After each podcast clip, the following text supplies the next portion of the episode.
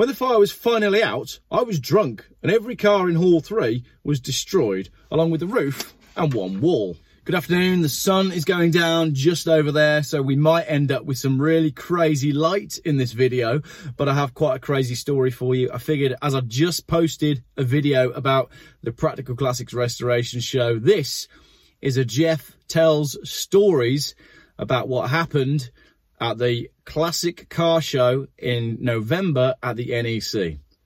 This is 100% a true story. It's actually more like 50%, but I'll leave it up to you to work out which bits are true. It's called The Send Off. This story, oh, this one's also quite long. This story begins in July of 2021 when Mrs. Jeff returned from the shops and announced, I've seen a proper Jeff car up there on the street. In her words, it was a black square Volvo just like ours, so I went to investigate. It was indeed a square Volvo, quite like our 850, but an early V70 Classic in black, and the paintwork looked tired all over, and it wore some distinctive stickers, promoting the YouTube channel Sam's T5 Story. We did some research and watched the back catalogue of videos. Sam was a young lad restoring a V70 T5 with help from his dad, Tom. So I typed up a quick letter popped it in a Jeff Buys Cars mug and walked up to leave it on the roof of the T5. The letter was an invite for Sam to borrow my newly built Volvo 850 touring car replica, as well as a general hello from a fellow YouTuber. Sam and dad Tom did actually get in touch, and they did borrow the touring car for a little while. They also ended up being gifted the ex Jeff Buys Cars Citroen Picasso sandpit when their Volvo was off the road, undergoing some repairs. Some months later, Tom got in touch regarding the V70. Although they had invested a lot of time, money, and effort into the T5, two things had happened. One, Sam had seen the potential in a race car replica and was now losing interest in the Volvo and hankering after a small hatchback to turn into a rally replica. And two, the engine on the T5 had begun to let go. What started as a hesitation during acceleration turned out to be a terminal diagnosis for the engine it needed a complete rebuild. So on a cold day in February, I got a message from Tom saying, would I like to buy the T5? The timing was terrible. I had cars coming out my eyeballs, and as a result, my cash flow was non-existent. I discussed the car with Roger Roger Coffin Dodger, you may remember him from some of my other videos, and also Hereford Volvo specialists who had diagnosed the car. I then apologised profusely, declined to buy the car, and then bought it anyway. The general agreement was that I could buy the car on the proviso that I did something other than strip it for parts, scrap it, or banger race it. What this 198,000 mile base spec, bad paint, broken car needed was a delicate and respectful send off. So I paid Tom some money and cut the roof off. That's not quite true. I cut the roof out, not off as such. I've always loved convertibles and I've always loved estate cars, so it seemed natural to build an estate car with a full length opening sunroof. Not only did I have the perfect car to test my roof theory on, but I also had a deadline. The Practical Classics Classic Car and Restoration Show was approaching, and I'd somehow managed to blag a last minute four car display stand. I said it was the Classic Motor Show at the start of the video, but it wasn't. It was the Resto Show. Wow.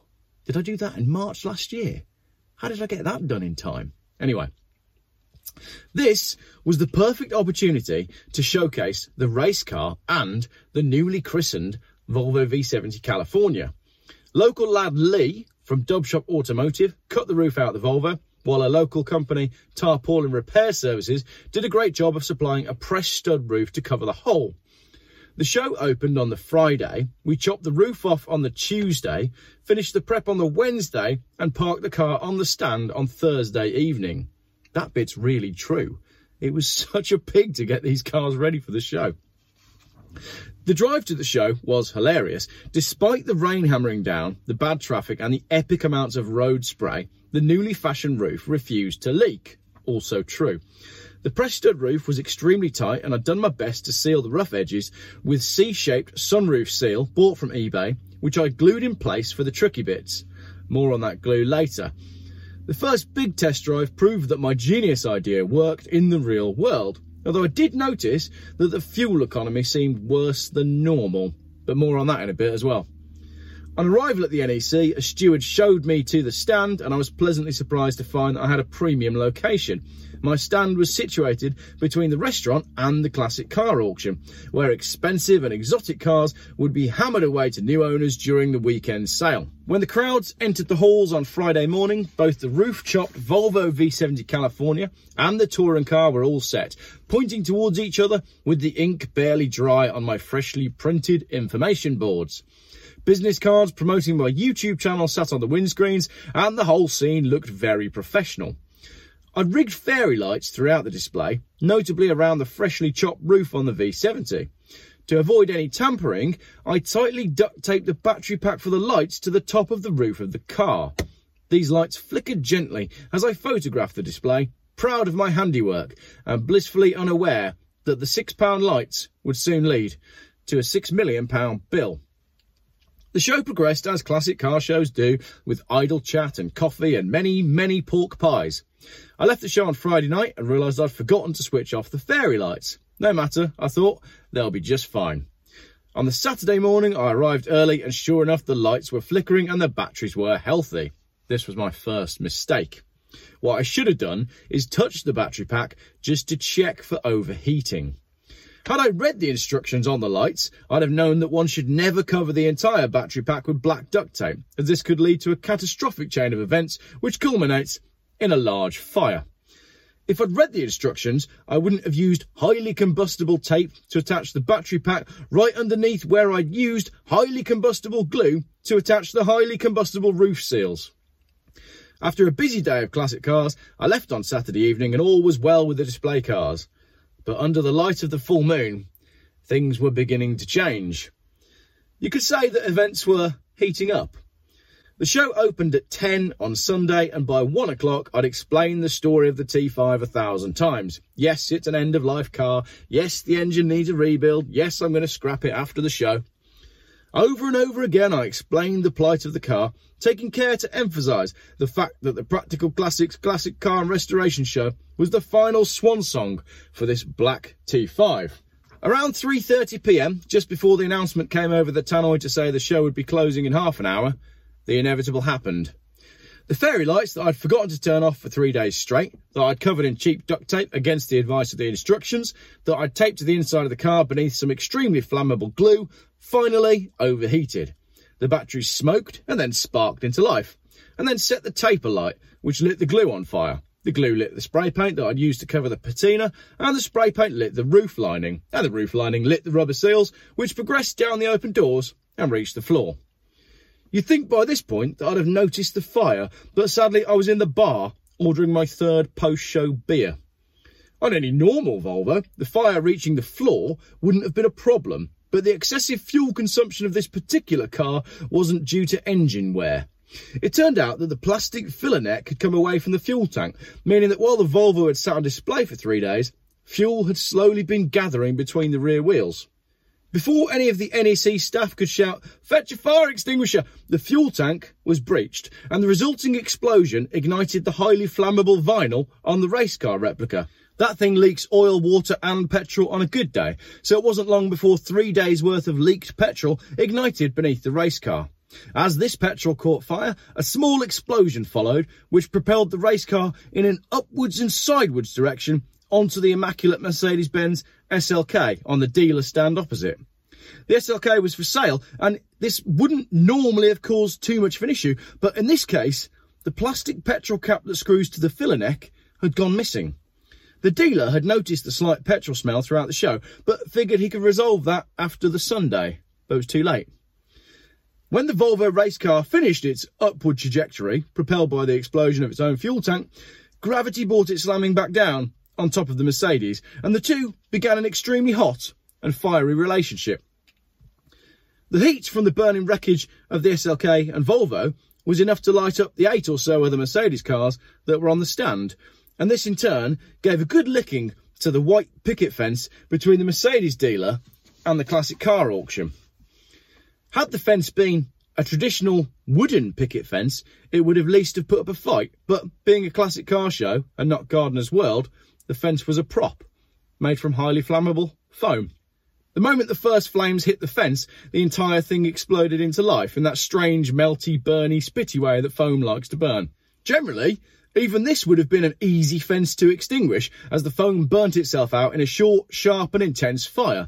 But on the other side of these particular fence panels was a beautiful Ford Gran Torino from the auction. A car that had been submitted to the sale by its owner due to the constant and untraceable fuel leak around the carburettors. The owner had decided that an auction was the safest way to dispose of the car with such a problem, as after three days of sitting static, the contents of the fuel tank would be neatly pulled beneath the car. As the foam fence panel collapsed under its own weight, the top of the fence caught the shallow end of the Gran Torino's fuel spillage, which quickly ignited the deep end, and the car in its entirety followed suit. By this point, the staff and customers had all safely evacuated, and I had somehow managed to escape Hall 4 holding three more beers, none of which I'd paid for. From the muster point in the car park, we could hear the boom, boom, boom as each successive fuel tank was breached, along with the sound of approaching sirens. Further compounding the problem was the auction house policy of every car arriving at the auction with at least half a tank of fuel. In years gone by, they'd had major problems with cars running out and having to be pushed away from the auction. So a policy that was designed to make life easy for the auctioneers now made life difficult for the firefighters. Car after car exploded as the sky filled with a thick plume of smoke and sirens and hoses drowned out the sound of burning exotica. I sank my beers and I hid behind a fire marshal to quietly sneak two more pints from the charred remains of the bar, although at this point they were no longer cold. When the fire was finally out, I was drunk and every car in Hall 3 was destroyed, along with the roof and one wall. Thankfully, no one was injured due to the quick thinking staff. Amazingly, the insurance company stumped up and covered the costs, and an investigation later found that a faulty wiring socket within the auction compound had short circuited beneath the Gran Torino, which caused the fire. A week later, I returned to the charred and blackened scene to retrieve what was left of my possessions. All that remained of the V70 California was a C badge, eight press studs from the roof, and the tow bar frame.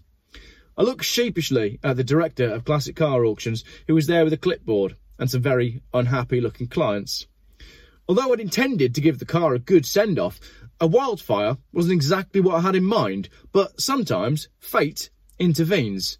And after all, the Volvo was a proud Scandinavian, and maybe a Viking funeral was what it really wanted. As for the Practical Classics Classic Car Restoration Show, I've sent an email asking about displaying my cars this year, but oddly, I haven't heard anything back. Thanks for listening. Yeah, true story. Apart from that last bit, because they are actually allowing me to display my cars this year. So great timing on that video. I'd intended to film that one today anyway.